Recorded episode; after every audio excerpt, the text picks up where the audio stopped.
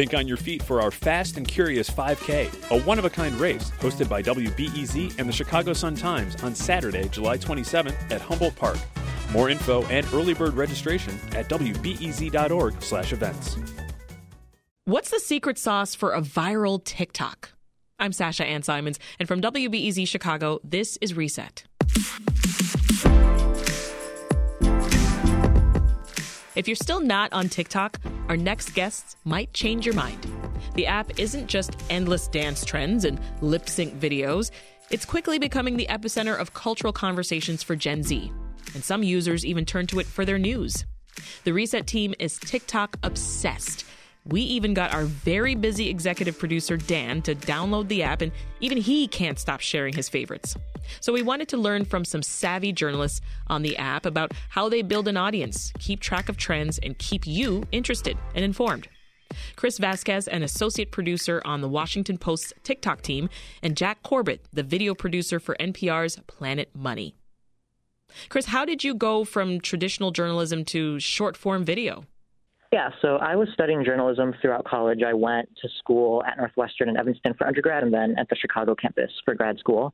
Um, so I was doing things that were a bit more documentary style and more explainer style for YouTube. Um, I landed an internship in the Washington Post video department the summer after graduating and uh, did a stint one week with the TikTok team. They asked me back at the end of the summer, and then I kind of stuck around from there. I love the fact that they actually have a TikTok team. That's incredible.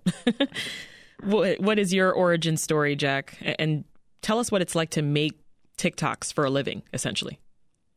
Oh well, yeah. First off, the the it's it's it's like a it's a dream come true because you can just kind of scroll on TikTok like on the clock, and it's like like I'm sure plenty of people do that. Yeah, and you're like, not I'm being idle. You're actually working.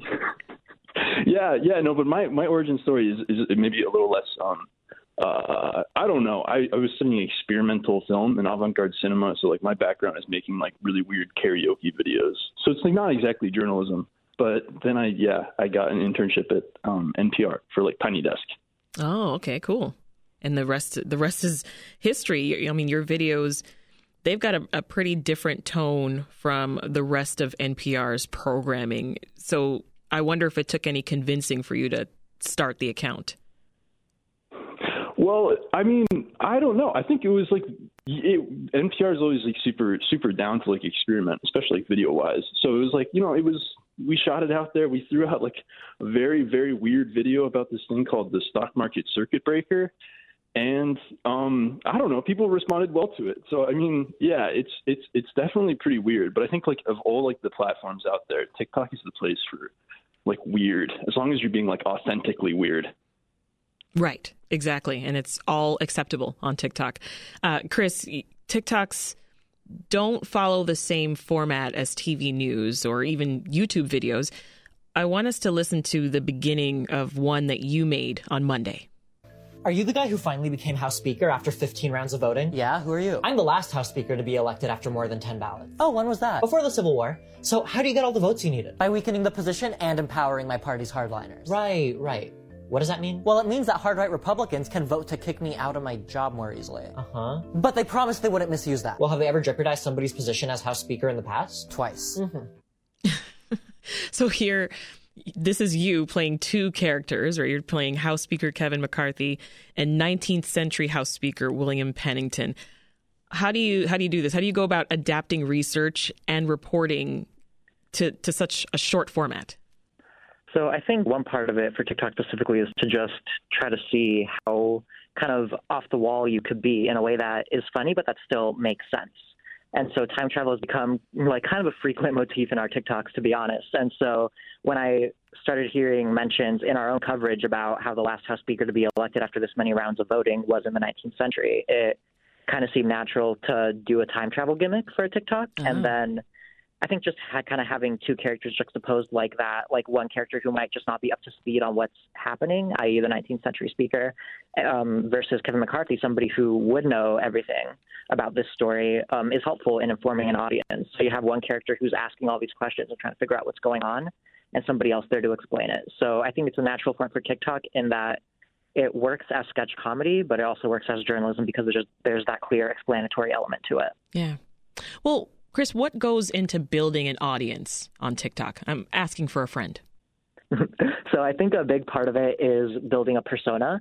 I think when I play myself and not house speakers from various decades in a TikTok, I try to kind of curate a specific personality that TikTok Chris has.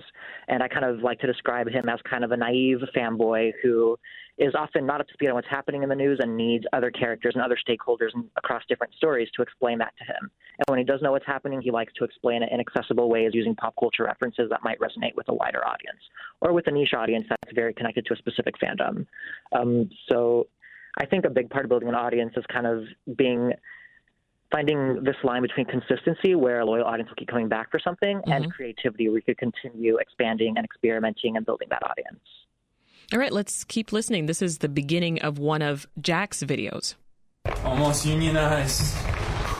So many of us are unionizing. Unemployment's low, so workers finally have bargaining power. I- have seen the Starbucks headlines too, but you gotta remember, of their 9,000 stores, only 3% have unionized. Support for unions is at its highest in decades, but actual union membership is at a historic low. But unions are popular and they're created democratically. Well, it's, it's union busting. Companies have tons of tools to kill momentum.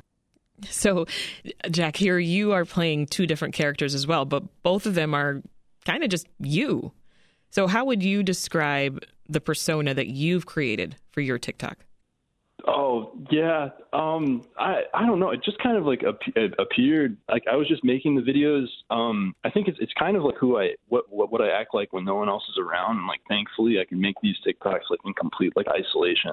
And I think like yeah, it's like you start to like bounce off the walls a little bit. Um, but yeah, yeah. Are you um, nervous when you put them out? Yeah, that, Oh, I'm sorry. Go ahead. I, I was thinking, are you nervous when you, you put them out, right? Because it's you're making them in complete isolation, as you just said. But then you you do have to export them at some point and publish them, and then we get to see this side of you. Is that nerve wracking? Yeah, you know, I, I it was nerve wracking at the beginning because I was like, oh no, I want like all the comments to be like, oh, this guy's cool and all.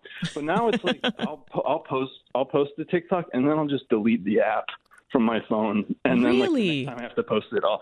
Yeah, I mean, like, yeah, sometimes. I mean, if I just need to a real clean break. Yeah, well, that's a great way to stay away from reading the comments, as they say you should never read the comments, right? How do folks react? How do folks react when they meet you and you aren't the TikTok version of yourself in real life? Oh, that's it's so funny because you, you'll be like walking down the street and like someone will come up to you and they'll start talking about like fractional reserve lending, and I'm like, man, I'm just like on my walk to get an apple. Um, yeah, I don't know. It's it's very funny because people think you are a certain way on the internet, um, and you are just like you know that what they think is like this like kind of carefully crafted, almost like a shield. Um, but like, yeah, yeah, it's it's it's very funny. It's very funny, and it's also kind of like I don't know. It can be like a little stressful because you're like well, I, I, I, was that disappointing for them? Like, I'm not like you know, it's like I'm I'm I'm just like a real guy. I'm not like bouncing around in front of a green screen in front of like right. paint exactly. Backgrounds. Exactly, Chris. How is this for you? What, what's your experience here? Are, are you TikTok famous? Are, are folks running into you, recognizing you, and are, are they disappointed that, that you're not the same? I hope not. I think I think it's a similar sentiment to what Jack described, where you know, I run into people and I think they do have this expectation of what I'll be like based off of my TikToks. And I was having a conversation once with another video producer at the Post who I was collaborating with on a shoe, and she was talking about how much of an introvert she is. And I said, Oh, yeah, the same is true for me. And she said, Oh, I never would have pegged you for an introvert based off of the TikToks that I watch because this is our first time meeting. And I think it's just interesting that people could form this idea of who I am when it's true that I do bring parts of who I am and exaggerate that to my job and to my TikTok persona. Mm-hmm. But there are also parts of myself like being shy and being probably more scared of the people I meet on the street than they are of me um, that they might not necessarily see all the time. So, you know, I hope they're not disappointed, and I hope that I come off as shy and terrified as opposed to opposed to meeting new people. Yeah. This is Reset. I'm Sasha Ann Simons. We're talking to Washington Post TikToker Chris Vasquez and NPR video producer Jack Corbett about all things TikTok and how to be successful at it. Chris and Jack help keep you informed using the social media app. So we are just here soaking up some knowledge. So, Jack, I, I want to play part of another one of your videos. This is your most recent one, actually. I feel better about paying my taxes if I just knew where my money's going. No, you won't. Who are you? I work for National Public Radio. I'm here with the tax breakdown you paid for. Here's where your money. I paid for this? Uh, sort of. So the, the topics that you cover, Jack, they aren't flashy, right? A lot of people think economics is a boring subject. So how do you make economics and, and finance actually digestible for the average viewer? And, and how do you keep folks from scrolling away? Well, like I, I, I, I did think it was pretty boring. For at the beginning, I was like, "Oh no, economics! I have to make economics." But no, it's it's very weird. It's the the concepts are very weird and they're very funny, just like in in and of themselves. Um, yeah, I mean, like I think with economics, there's so many like ideas that you just hear and you don't really know what they are. Like you know, you hear about tax brackets, you hear about like you know, um, hear about unionizing, and it's like, oh, these seem like very complicated subjects, or like, you know, it's like, am I might have to take like a class, and like, you know, you look it up, and like, you find definitions that have like all these other words that need definitions in them, and um, I think, yeah, I think a, a of Money, we can just kind of break that down and kind of like, you know, say it like like a normal person would say it mm-hmm. instead of like a textbook. Right, right. Well, Chris, your team tried to get suppressed on the app last year. Let's listen. Washington Post is writing a series of articles about TikTok. Our colleagues spent months reporting on it. The third article in the series talks a little bit about suppression, China's ownership of the app, and privacy concerns. I made some TikToks about this last year. Nobody saw them, though, because they were probably suppressed. To demonstrate how this works, we made a TikTok that didn't include words that we think get suppressed. Then we made this TikTok that you're watching. We're actively trying to get suppressed in this TikTok. Death. Link in bio. Racism. Homophobia, transphobia, depression, human trafficking, pandemic. Disability, white supremacy, hate, uterus, periods, suicide. Healthcare worker, anti Semitism, indigenous, assault, identity politics. that ought to do it. So, what happened, Chris? we went viral by accident. And so, for those who aren't familiar with suppression as a concept, one thing that creators often run into is that sometimes their videos will get unusually low traffic for or than what they're used to. Often, when they use certain words relating to politics or social justice issues, and even when they follow all the best practices for making a TikTok that they usually follow, and that usually results in much higher traffic. I see. Um, so we were um, some of our colleagues were reporting on this in as a part of a much longer series about TikTok and its uh, growing prominence. Um, so we tried an experiment on TikTok where we would have basically a TikTok number one where we wouldn't use any words that we think would get us suppressed, um, and then a second TikTok where uh, we did use all those words. I think where the experiment failed is that in the first TikTok, we asked people to come back and tell us where they found the second TikTok. Did they find it on their For You page, which for those who aren't familiar is basically the homepage of the app, or do they have to go to our page to find it or find it through some other means? Mm-hmm. Because mm-hmm. one way that suppression can work is the app could make a video ineligible for recommendation on the For You page. Um, a lot of people ended up coming to our comment section and saying where they found it, and that is one big factor that drove our traffic up in that second video. I see. Wow, that was that was incredible. How have you seen the app change, Jack, since you first started? Um, I guess maybe like when people talk about it. I think when I first heard about TikTok, I was in the elevator at NPR, and like there was another intern, and she was talking about it like it was like this, like kind of like this secret. It was like so cringe. It was like, oh yeah, I have a TikTok. It was like a, embarrassing. And I mean, like when I started downloading, I'm like, oh, this is embarrassing too. It's like, um, I'm an adult um, I don't need this. But now it's like ubiquitous. I mean, like everyone has a TikTok. Like I, like you know, anyone I meet, I'm just gonna assume they have a TikTok. Um, like my parents do. I mean, maybe because I make the TikToks, but like I feel like they would anyways. Oh, so you you created a TikTok account for your parents? No, no, they're very tech savvy. They can make it themselves. Oh wow, okay, cool, cool that they're even on there. Mine aren't. Well, my dad, I just discovered during the holiday break, he has downloaded TikTok and I was like, well, what are you doing? Are you going to create an account? And he said, oh, no, I'm just there for the jokes. so he's doing what he does. Uh, but, you know, a couple times a year, though, we hear that some states are going to start banning TikToks. Do you think it's here to stay, Jack? Yeah, I feel like I feel like we there was like a big scare about like a TikTok ban back in like August of 2020, and I remember when I heard about it, I was like, I think I went through like every stage of grief because I had like kind of just got the platform. I was like, oh my gosh, my job is gone now. Um, but I don't know. It's like I mean, it's happened so many times. People talk about banning TikTok. I don't think. I think it's here to stay. Personally, um, just because it's because uh, it's so fun. Yeah. So fun. Why? Why? What do you think, Chris? I think that right now it is kind of a hip and happening place. You know, like you said in the intro to this segment, this is becoming an epicenter for cultural conversations among Gen Z, among millennials. Um, you know, a huge part of our audience on TikTok is in their 20s. And as news organizations like the Washington Post are trying to attract younger and more diverse audiences, a huge part of that effort right now is meeting them where they're at, and that includes meeting them on TikTok. What are some of your favorites that you've made? For me, I think um, I've launched a series recently called Variant Cover, which is where I kind of take those elements, my persona of that, you know, kind of fanboy element. I explain the news a lot of times using Marvel references, and this series, uh, I bring my own original reporting and conduct my own interviews about topics relating to race, class, gender, sexuality, and disability, and approach them through a kind of more accessible pop culture lens.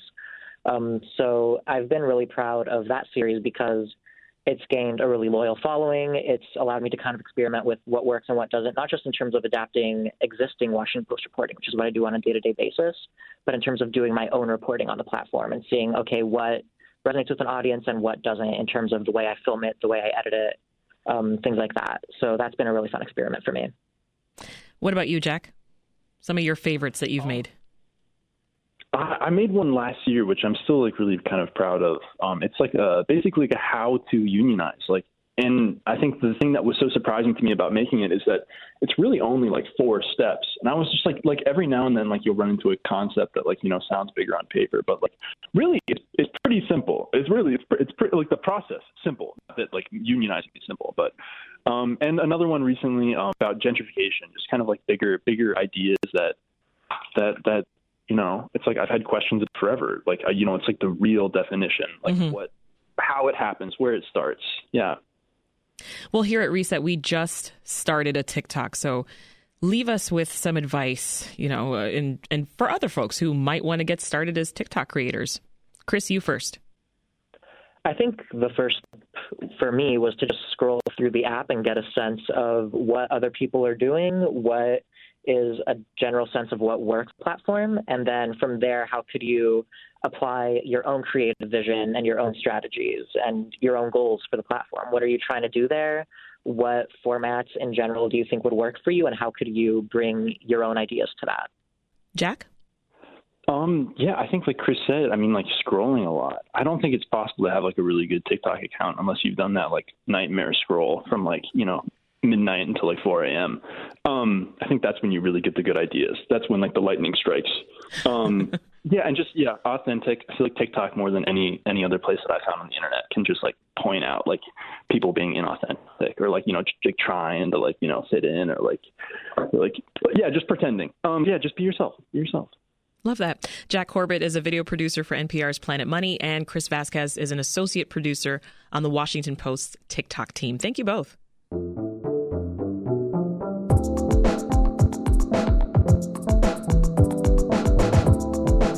This episode of Reset was produced by Sarah Stark and it was edited by Andrew Merriweather.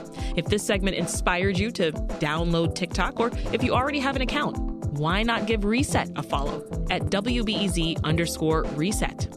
We'll give you a behind the scenes look at our show and share useful tips like how to keep your car running during a Chicago winter. That's all for Reset. I'm Sasha Ann Simons. We will talk to you on Monday.